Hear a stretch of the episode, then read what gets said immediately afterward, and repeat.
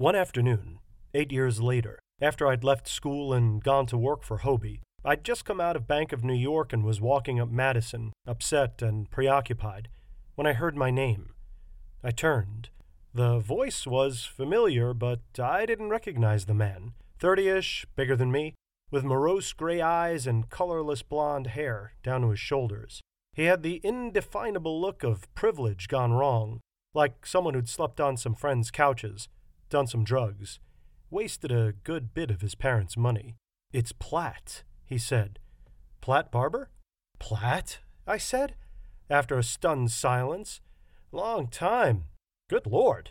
It was difficult to recognize the lacrosse thug of old in this sobered and attentive looking pedestrian. The insolence was gone, the old aggressive glint.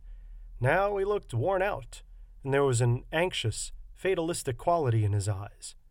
Well, so, Platt, how are you? I said, after an uncomfortable silence. Are you still in the city? Yes, just started a new job, actually.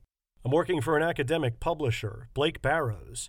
They're based in Cambridge, but they've got an office here. Great, I said, as if I'd heard of the publisher, though I hadn't. Well, fantastic to see you. Uh, how's Andy? His face seemed to grow very still. You don't know. Well, faltering. Well, I heard he was at MIT. I ran into Win Temple on the street a year or two back. He said Andy had a fellowship? Astrophysics? I mean, I really don't keep in touch with the crowd from school very much. Platt ran his hand down the back of his head.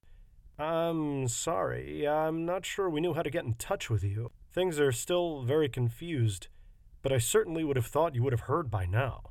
Heard what? Andy's dead.